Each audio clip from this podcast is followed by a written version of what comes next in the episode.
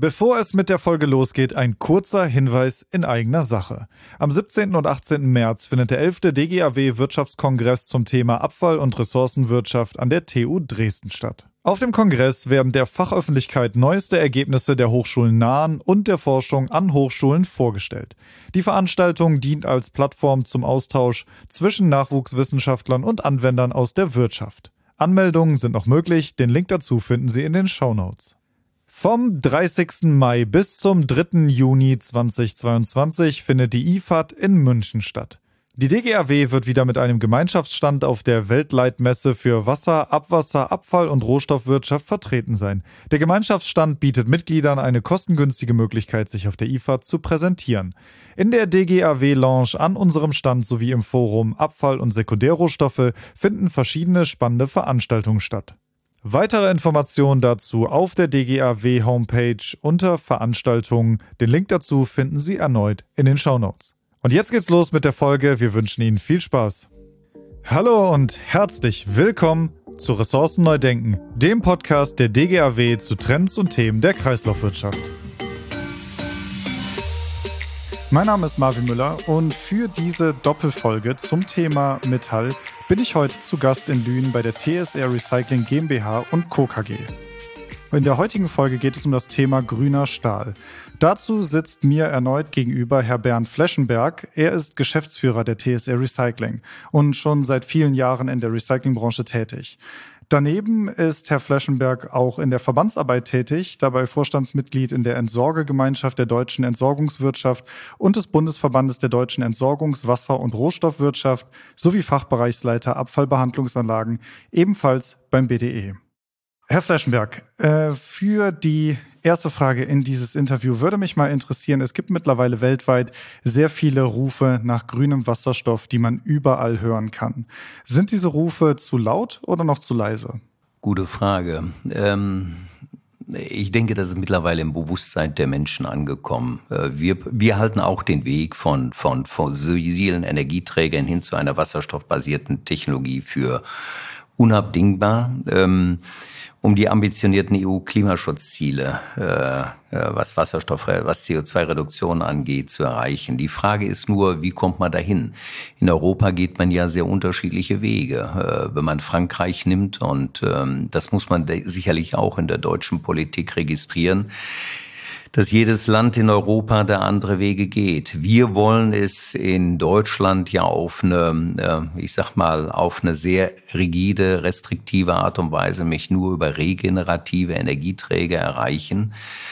Das ist ein, glaube ich, unglaublich anstrengender Weg, den wir da gehen werden, weil ähm, er bedeutet eigentlich einen kompletten Umbau ähm, der Industrie. Also Ganz klar, ja, sehen wir auch so. Man muss es eigentlich noch lauter rufen. Aber das wird natürlich für uns alle Einschränkungen bedeuten. Es wird äh, erhebliche Kostensteigerungen geben. Ja, das erleben wir jetzt schon im Grunde genommen ganz einfach, äh, nicht nur durch die äh, Krise jetzt in der Ukraine, dass wir extrem steigende Gaspreise erleben werden, noch weiter steigende. Wir erleben es im Strombereich ähm, äh, an diversen an diversen Stellen, auch als Privathaushalte. Also ich glaube aber, das ist zu kurz gesprungen, nur darüber zu reden. Du musst halt und mehr über Recycling nachdenken und ich glaube, das wird auch auf Dauer ähm, der Schlüssel sein, um kurzfristig Klimaschutzziele ähm, erreichen zu können, zumindest teilweise, und auch äh, Ressourcenschonung anzugehen. Im Koalitionsvertrag steht dazu, um insbesondere die Grundstoffindustrie zu unterstützen, werden wir in dem für die Erreichung der Klimaziele ausreichendem Maße geeignete Instrumente schaffen. Dazu gehören regulatorische Maßnahmen und Geld für die Herstellung von grünem Wasserstoff. Gesetze und Geld, das klingt für mich erstmal ein bisschen wenig, oder meinen Sie, das reicht schon aus? Ich glaube, das ist schon mal ganz, ganz, ganz wichtig, wobei ähm, ich glaube, es wird zu riesigen Verteilkämpfen kommen um das knappe Geld. Alle Welt sagt ja heute, Mensch, Geld kostet ja nichts. Wir erleben ja gerade in den Märkten eine Veränderung, dass die Zinskosten steigen, auch insbesondere durch eine äh, extrem äh, galoppierende Inflation. Dem wird man gegensteuern. Also Geld wird auch zukünftig die Staaten äh, wieder etwas kosten, nicht wie in der Vergangenheit als kostenloses Gut dastehen. Ähm, ich denke, das reicht nicht aus. Also ganz klar, die Produktion vom grünen Wasserstoff ist zwingend notwendig. Äh, das muss finanztechnisch unterstützt werden. Aber wir werden es nicht in Deutschland schaffen, wir werden es auch nicht in Europa schaffen, ähm, sondern Deutschland ist heute schon Importland für Energie, also für Öl, für Gas. Ähm, das wird mir zukünftig auch bei Wasserstoff bleiben. Man wird solche Projekte entwickeln müssen, aber wir brauchen Zeit. Ich glaube, die Ziele, die man sich gesetzt hat, äh, bis 2030 sind super ambitioniert. Ähm, sehe ich auch durch diese Konflikte gerade jetzt in Richtung Osteuropa äh, noch kritischer an, äh, weil als Brückentechnologie sollte ja zwischendurch auch Erdgas, ähm, erdgasreich äh, erstmal angesehen werden. Ähm, und ich glaube, man hat heute schon Problem, überhaupt die Grundversorgung sicherzustellen. Ähm, ich sage, ich glaube, es reicht nicht aus, das, was man jetzt schon tut. Äh, vor allen Dingen muss man sehr viel schneller jetzt in den Entscheidungen werden. Und ich glaube, das geht so ein bisschen zwischen Berlin und Brüssel hin und her. Dass also da keiner jetzt wirklich sagt, so, und wir machen genau das. Weil das hat natürlich riesigen Einfluss auf die jeweiligen Finanzhaushalte, ob Brüssel oder Berlin. Und ähm, du musst ja neben den Investitionen, musst du ja auch die laufenden Kosten sehen. Ähm, die Umstellung von Kohle dann auf grünen Wasserstoff ähm, bedingt ja einerseits riesige Investitionen in Infrastruktur und dann natürlich in die Gestehungskosten, die man hatte. Und am Ende, glaube ich, wird das die Endprodukte deutlich verteuern. Und dann braucht man natürlich einen Markt dafür, auch Kunden, die am Ende bereit sind, dieses mehr zu bezahlen.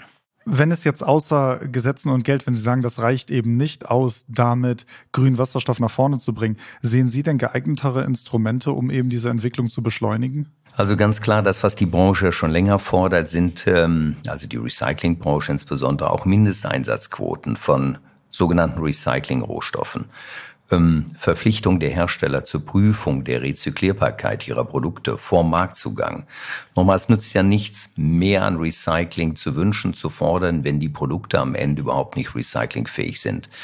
Und dann natürlich auch für uns selber, und da fassen wir uns selbst an die Nase, die Verbesserung der Qualität von Recyclingrohstoffen. Ähm, die Branche wird sich dramatisch weiterentwickeln, weiterentwickeln müssen. Ähm, was die Qualität angeht. Wir werden mit Recycling-Rohstoffen am Ende des Tages bessere Qualitäten produzieren müssen, als sie im Primärrohstoffbereich überhaupt verfügbar sind.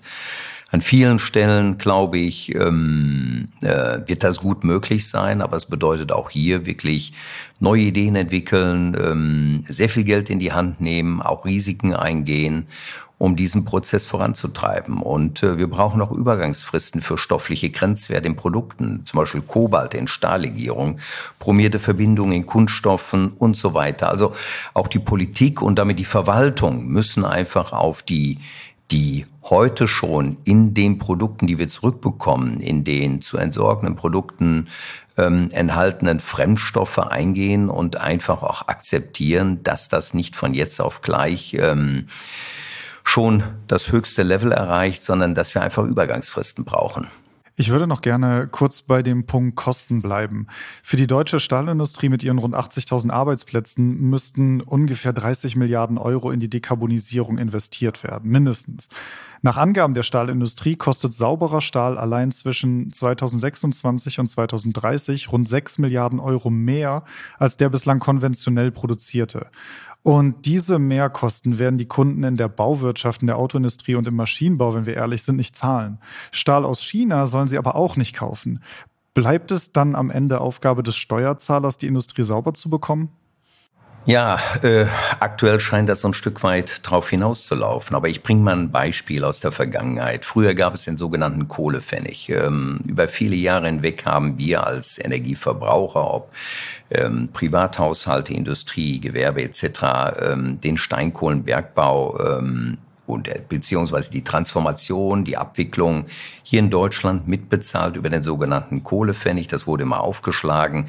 Ähnliches haben wir jetzt ja auch im Bereich ähm, EEG etc.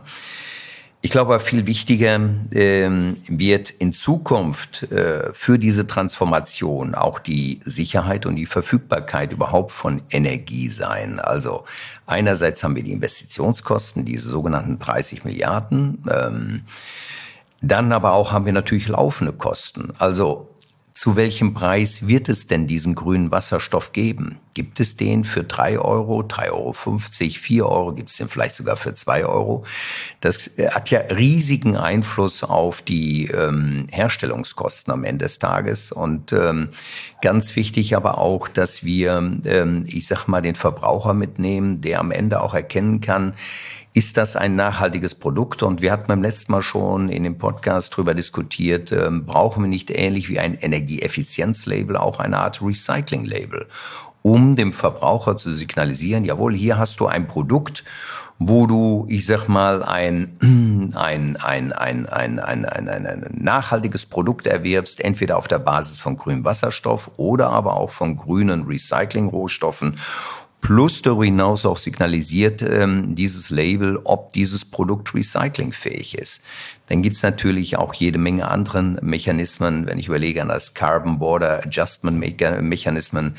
Ähm, aber ich glaube, äh, am Ende des Tages wird darüber der Verbraucher entscheiden, ähm, ist er bereit, willens und in der Lage, und da muss die Politik ihn mitnehmen, muss klar sagen, jawohl, diese Transformation wollen wir ja alle, also wird sie politisch flankiert, aber die Politik oder der Steuerzahler am Ende allein wird das nicht bezahlen können. Wir brauchen für diese Produkte, die in Deutschland, Europa hergestellt werden, nicht nur einen deutschen Markt, wir brauchen einen globalen Markt. Das ist auch ein interessanter Punkt, den Sie gerade ansprechen, weil die Probleme, über die wir ja auch diskutieren, sind ja alle keine nationalen mehr, sondern längst globale Probleme, die wir auch global lösen müssen. Mich würde mal interessieren, mit einem Anteil von 26 Prozent ist die Autoindustrie nach der Bauwirtschaft der größte Abnehmer der deutschen Stahlindustrie.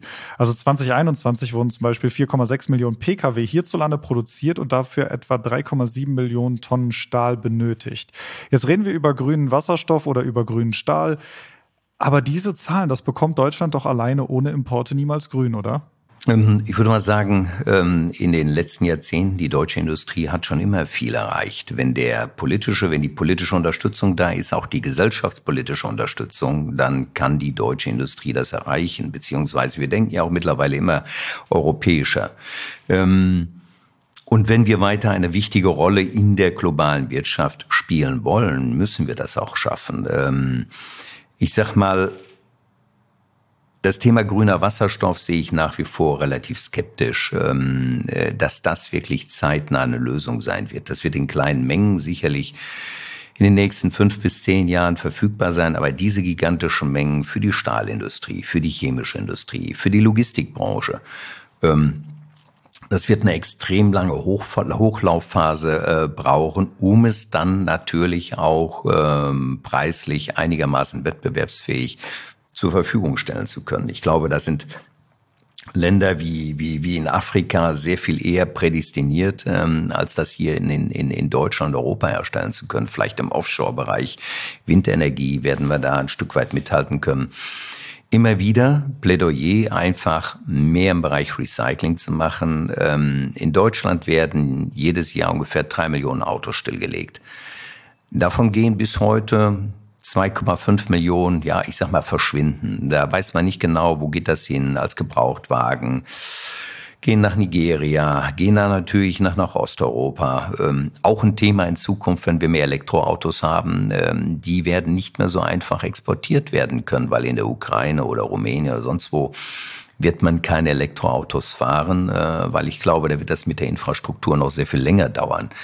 Also die Frage ist, wenn man hier Maßnahmen ergreifen würde, diese Altfahrzeuge ähm, einer ordnungsgemäßen Recycling zuzuführen, können wir natürlich auch sehr viel mehr Recycling-Rohstoffe auch für die Stahlproduktion bereitstellen. Und ich sage immer wieder, grüner Stahl ist kein ausschließlich wasserstoffbasierter Stahl und ähm, sondern dazu zählt auch das Thema Recycling. Äh, Kleine Randbemerkung, letzte Woche war die Handelsblatttagung äh, Zukunft Stahl in Düsseldorf und äh, da war das Thema Circularity, mehr Einsatz von Recycling, Rohstoffen ähm, ist jetzt erstmal sehr, sehr, sehr stark im Fokus. Und damit muss man auch solche Wege sagen, das Motto, wo bleiben denn die Altfahrzeuge? Ja, Thema Circularity und auch äh, Quoten. Peter Altmaier forderte während seiner Zeit als Bundeswirtschaftsminister eine Grünstahlabnahmequote für die Automobilindustrie oder eine Anrechnung von grünem Stahl im Rahmen der CO2-Flottengesetzgebung.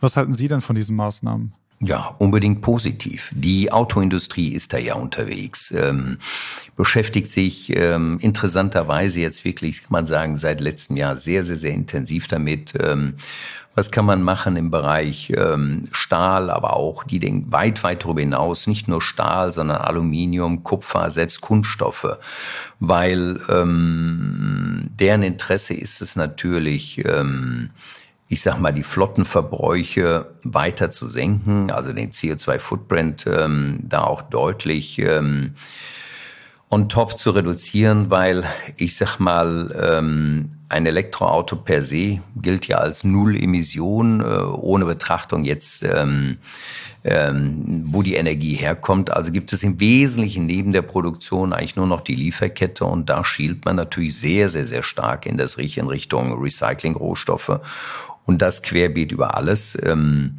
das sind aus unserer Sicht wichtige Maßnahmen, solche Abnahmequoten, Mindesteinsatzquoten für Recyclingrohstoffe bei der Herstellung von Produkten und Erzeugnissen auch gesetzlich vorzulegen. Aber das ist nicht alles. Also Minimal Content wird ja schon ganz, ganz lange auch von der Branche gefordert ähm, bei der Produktion.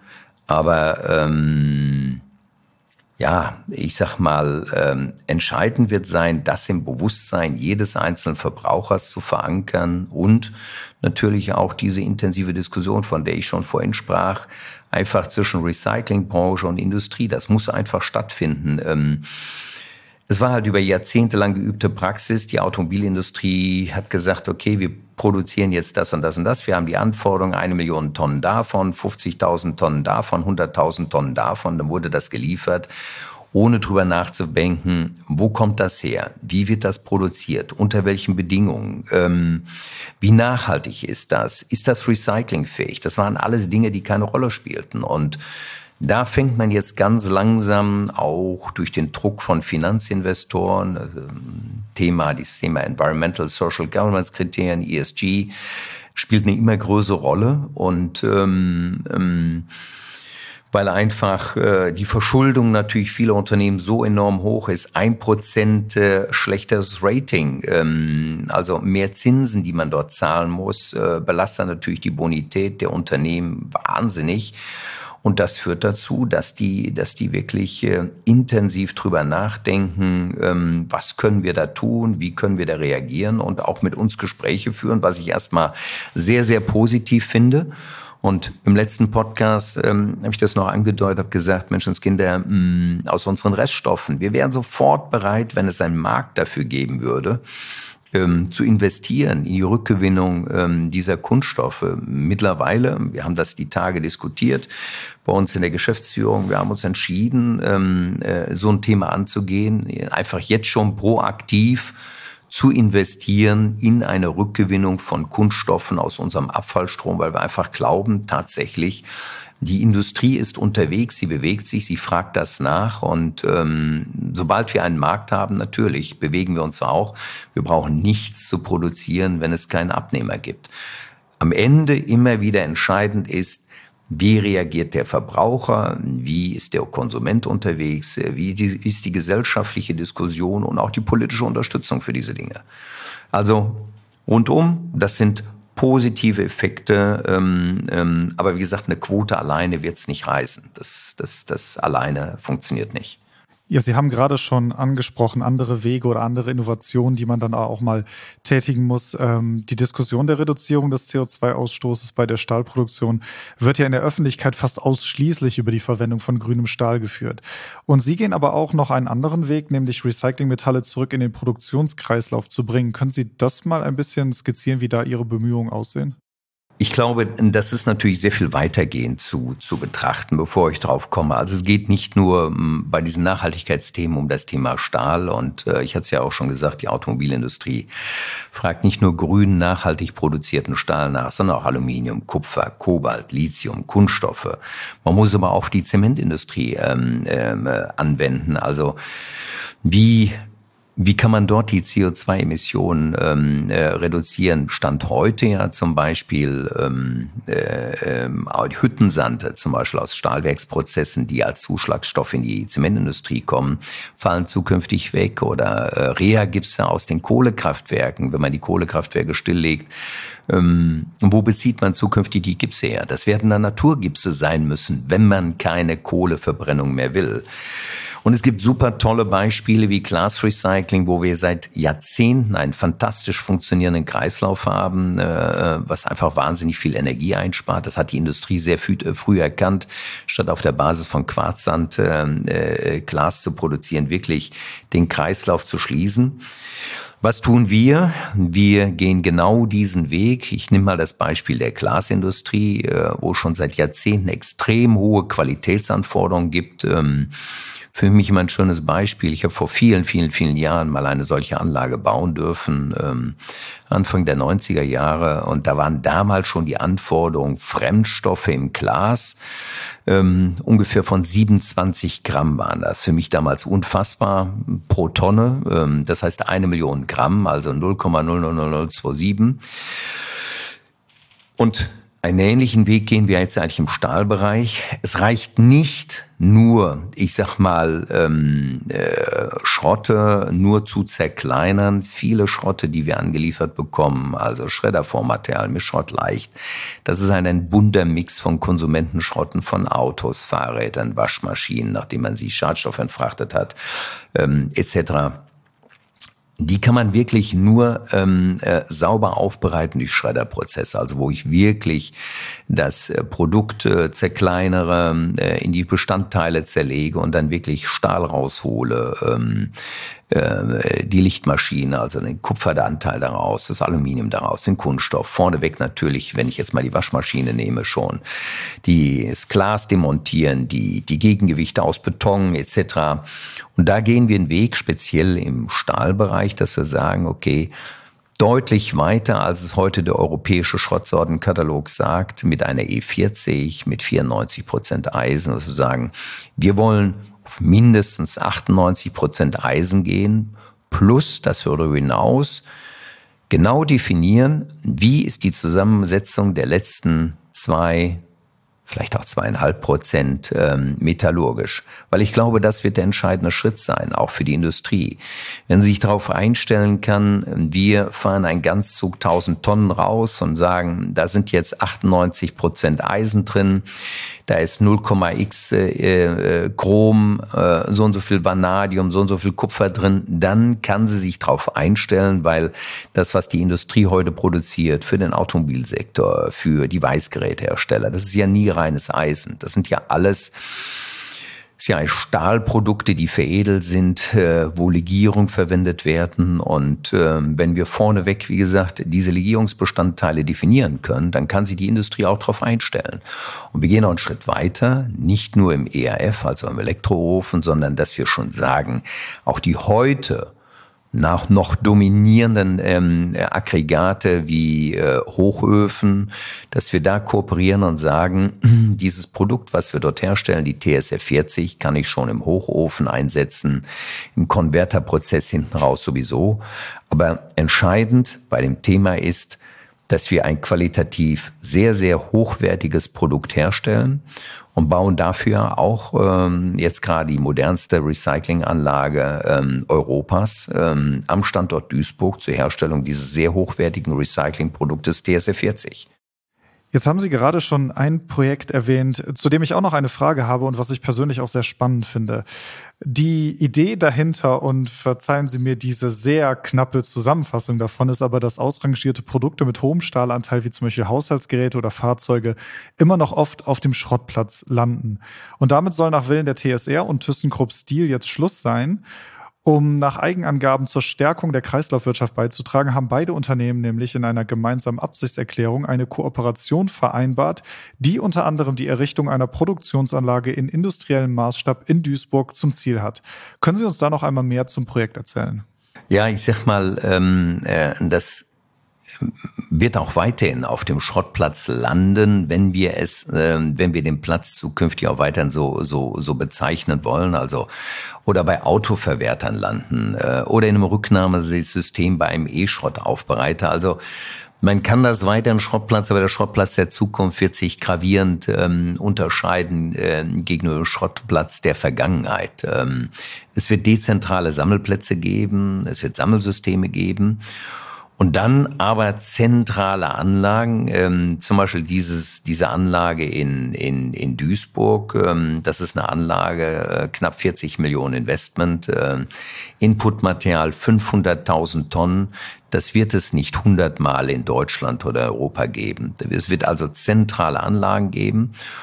Und was wir dort machen, ganz einfach, Schredderprozess, ähm, äh, in einer sehr definierten Stückigkeit mit einem speziell auf unsere Bedürfnisse angepassten Schredder mit entsprechenden Rosten ein Produkt herzustellen, was äh, genau auf die Erfordernisse von ThyssenKrupp Steel angepasst ist und welches wir am Ende, nachdem es separiert ist, von Kunststoffen, von der sogenannten Schwerfraktion, also das ist eine Mischung aus Gummi, Kunststoff, äh, Mineralik, äh, VA, Aluminium, Kupfer, Meatballs zum Beispiel, ähm, wo wir am Ende insbesondere den Stoffstrom Stahl noch einmal eine Online-Analytik zuführen, um bevor es dann per Ganzzug zu unserem äh, Partner TKSE geht, ähm, ja, wie soll ich sagen, ein Zertifikat mit an Bord bekommt, äh, wo genau festgelegt ist, wie die Nebenelemente ist, neben dem Hauptstoffstrom 98 Prozent Eisen. Also das mal so grob umschrieben. Ich lade Sie herzlich gerne ein. Äh, ich sag mal, wir haben am 21. April den Spatenstich in Duisburg zusammen mit dem Wirtschaftsminister Herrn Pinkwart ähm, und unserem Ehrenaufsichtsratsvorsitzenden Norbert Redmann. Da wird auch ein bisschen mehr zu der ganzen Technologie äh, gesagt. Wir haben das ja im Rahmen eines Forschungsvorhabens, insofern es wird auch vom Land ein klein wenig gefördert, über die Projektlaufzeit entwickelt. Und ganz wichtig, glaube ich, ist hier einfach dieser Austausch zwischen Recycler und ähm, Anwender, also der Stahlindustrie, dass wir natürlich iterativ auch ähm, ähm, immer wieder ähm, Rückkopplung bekommen. Wie ist die Analytik? Stand heute können wir festhalten, die Analytik unseres Produktes ist immer deutlich konservativer, also schärfer als das, was tatsächlich hinten ankommt. Das ist, ich sag mal, Theorie und Praxis. Theorie ist die Analytik. Ähm, da kann es immer Ausreißer geben und in der Praxis landet es dann letztendlich im Roheisen und ähm, da wird es natürlich dann wirklich messerscharf analysiert, jawohl, passt die Analytik äh, zu den Bedürfnissen ähm, vom Stahlwerk und dann am Ende auch vom, vom Endkunden, vom, vom Anwender, von einem Autowerk zum Beispiel oder von einem Weißgerätehersteller oder wem auch noch. Ähm, und das ist für uns natürlich entscheidend, dass wir auch wirklich sehen, jawohl, wir sind da on track, wir sind ja auf dem richtigen Weg. Ähm, dass wir die Qualitäten produzieren, die auch vom Markt nachgefragt werden. Vielleicht so viel dazu. Ich glaube, wenn ich ja jetzt zu sehr ins Detail gehen würde, dann äh, würde man wahrscheinlich auch den Zuhörer ein Stück weit äh, äh, langweilen. Können Sie denn noch ganz kurz was zur Timeline sagen? Ja, die Anlage soll im Herbst diesen Jahres erstmal in den Kaltbetrieb, dann warm in Betrieb ähm, zum Jahreswechsel. Also wir wollen eigentlich heute im Jahr, in einem Jahr in Vollproduktion gehen und ähm, dann soll die Anlage einen Output haben von mindestens im ersten Schritt 20.000 Tonnen im Monat, also Ziel eigentlich irgendwann jeden Tag, sieben Tage, ein Ganzzug zu produzieren, a 1000 Tonnen. So, jetzt sind wir langsam am Ende dieses Gesprächs angekommen und es ist eigentlich ein Riesenthema, was wir hier versuchen, in etwas mehr als einer halben Stunde abzuhandeln. Also Faktisch unmöglich. Äh, mich würde aber mal interessieren, wenn Sie sich das ganze Themengebiet einmal angucken. Und wir haben über grünen Stahl gesprochen, auch ein bisschen über grünen Wasserstoff. Wir haben über Design for Recycling gesprochen, was ja ein Grundgedanke der Kreislaufwirtschaft eigentlich auch ist, damit man eben diesen Kreislauf überhaupt hinbekommt. Wo sehen Sie die Zukunft der Kreislaufwirtschaft? Wo stehen wir und was muss als nächster Schritt unbedingt getan werden? Ich glaube, das Allerwichtigste ist, ein sehr enger Dialog zwischen Recyclingbranche und Industrie. Ich glaube auch Ehrlichkeit ähm, in der Politik, was die Kosten der gesamten Transformation angeht ähm, und nicht von Landtagswahl äh, oder von Wahl zu Wahl letztendlich ähm, ähm, nicht klar zu sagen, wie lange braucht der Prozess, was kostet der Prozess. Er wird uns alle etwas abverlangen, er wird Geld kosten. Ähm, aber ich glaube, dieser Weg, der ist äh, unabdingbar, weil ein weiter so, ich sag mal, wie wir das jahrzehntelang gemacht haben, wird es nicht geben. Ähm, wenn man überlegt, nach dem Zweiten Weltkrieg, äh, wie sahen die Flüsse hier in Deutschland aus? Kann man sich heute gar nicht mehr vorstellen, ja? Oder ich sag mal auch in den Jahren davor. Das will, glaube ich, keiner mehr haben in Deutschland, Europa. Man will eine lebenswerte Umwelt haben. Man will ähm, äh, saubere Luft haben zum Atmen. Das Ganze muss natürlich am Ende auch ähm, bezahlt werden, aber auch bezahlbar bleiben. Insofern, ähm, wenn wir das Ganze anschieben müssen, anschieben müssen, wahrscheinlich auch über äh, Steuergelder. Äh, da muss man sich über Dinge überlegen, wie man das macht. Äh, aber ich glaube, frühzeitig auch da die, die einzelnen Parteien einzubinden, weil es gibt natürlich auch genügend Beispiele, die nicht besonders effizient waren. Also ich sage mal, für mich immer ein Thema, das Thema EEG-Umlage. Ähm, gut gemeint ist aber nicht gut gemacht, äh, wie das gelaufen ist. Es explodierte immer weiter und ähm, am Ende, ähm, glaube ich, ähm, hat man nicht wirklich das Ziel erreicht, was man wirklich erreichen wollte. Und deswegen kann ich nur sagen, ein Dialog mit der Industrie, ich glaube, er kommt gerade in Gang. Zumindest wir erleben das, dass wir mit vielen Stahlwerken sprechen, dass wir mit der Automobilindustrie sprechen, mit den Weißgeräteherstellern sprechen. Aber das ist noch ganz, ganz, ganz am Anfang. Ich gerade gerade heute Morgen einen Termin ähm, mit einem ähm, ähm, Unternehmen, wo es dann ähm, um Leute aus dem Nachhaltigkeitsbereich ging, wo es dann äh, um äh, Leute ging, um die Geschäftsfeldentwicklung machen. Und als dann äh, darum ging, ja, wie machen wir denn jetzt weiter? Ja, gute Frage. Müssen wir den Einkauf auch mit einbinden? Ja, ich sag, ähm, macht's nicht zu groß, lasst uns einen Leuchtturm schaffen und dann wirklich an einem gut funktionierenden Beispiel ähm, das bei euch im Unternehmen umsetzen. Ich glaube, das ist das, ähm, was die Leute brauchen, wirklich kleine, überzeugende Beispiele, die man dann auch ähm, äh, multiplizieren kann und sagen, äh, guckt hier, mh, hm, da hat's funktioniert, dann lasst es uns jetzt weitermachen. Ich glaube jetzt, man sollte groß denken, aber klein anfangen ähm, hm, und äh, da wirklich versuchen, sehr viel enger zu kooperieren, sich auszutauschen. Also da kann ich nur für plädieren, weil Ansonsten laufen wir uns auf gut Deutsch Blutblasen, weil äh, wir häufig vollkommen aneinander vorbeireden. Und ähm, ich erlebe das immer wieder, auch relativ begrenztes Vertrauen zwischen Recycler und Industrie. Ja, das ist auch aus der Vergangenheit geprägt, weil ich glaube, da gab es viele Vorkommnisse, die, glaube ich, nicht ähm, vertrauensbildend waren. Und da muss man einfach schauen, wer sind die Partner der Zukunft. Und wenn man sich dann gefunden hat, dann muss man da ähm, sehr transparent und offen rangehen und sich austauschen, weil sonst wird es Ewigkeiten dauern, weil natürlich jeder andere Erfahrung hat und jeder andere Kenntnisse und die muss man alle auf einen Tisch bringen und sagen, okay, wie schaffen wir lösungsorientiert für beide Seiten die, die, die, die bestmöglichen Lösungsansätze und wie treiben wir sie voran? Und vor allem, wir müssen jetzt starten. Wir können nicht noch fünf Jahre, zehn Jahre darüber diskutieren. Wir sehen es ja gerade bei der Infrastruktur in Deutschland. Also ich sag mal, ähm, hatten wir auch letztes Mal schon drüber gesprochen, die berühmte A45. Mhm. Eine Brücke ist gesprengt, eine Brücke ist gesperrt 60 oder 58 stehen noch vor einer Sprengung, vor einer Sanierung oder sonst etwas. Ich möchte nicht wissen, wie viel Jahre, ich will gar nicht drüber nachdenken, Jahrzehnte das dauern Jahrzehnte. soll. Und ähm, äh, ist grauenvoll. Was mutet man ja. den Leuten zu, die da entlang der Strecke wohnen und arbeiten? Ja, da haben Sie vollkommen recht. Und diesem Plädoyer für mehr Dialog schließe ich mich auch sehr, sehr gerne an. Damit sind wir am Ende dieser Podcast-Folge. Herr Fleschenberg, ich bedanke mich sehr bei Ihnen für dieses Gespräch. Herzlichen Dank für Ihre Fragen.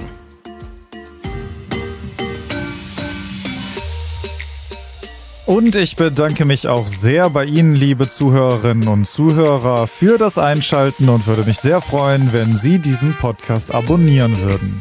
Mehr Informationen zu den Veranstaltungen der DGAW finden Sie auf unserer Homepage unter www.dgaw.de slash Veranstaltung. Viel mehr Informationen zu den Themen der Kreislaufwirtschaft und zu allen aktuellen Veränderungen finden Sie im Mitgliederbereich. Mit einer Mitgliedschaft in der DGAW profitieren auch Sie von unserem Netzwerk. Treffen auch Sie Entscheider der Branche und der Politik im Rahmen unserer zahlreichen Veranstaltungen und profitieren auch Sie von Kontakten mit langjähriger Berufserfahrung. Sie können sich außerdem auf Fachveranstaltungen zu aktuellen abfallwirtschaftlichen Themen weiterbilden und an Arbeitskreisen teilnehmen und damit branchenrelevante Gesetze durch Stellungnahmen und Positionspapieren mitgestalten. Mehr Informationen zu einer Mitgliedschaft der DGAW finden Sie ebenfalls auf unserer Homepage unter dgaw.de slash Mitgliedschaft. Der Link dazu in den Show Notes.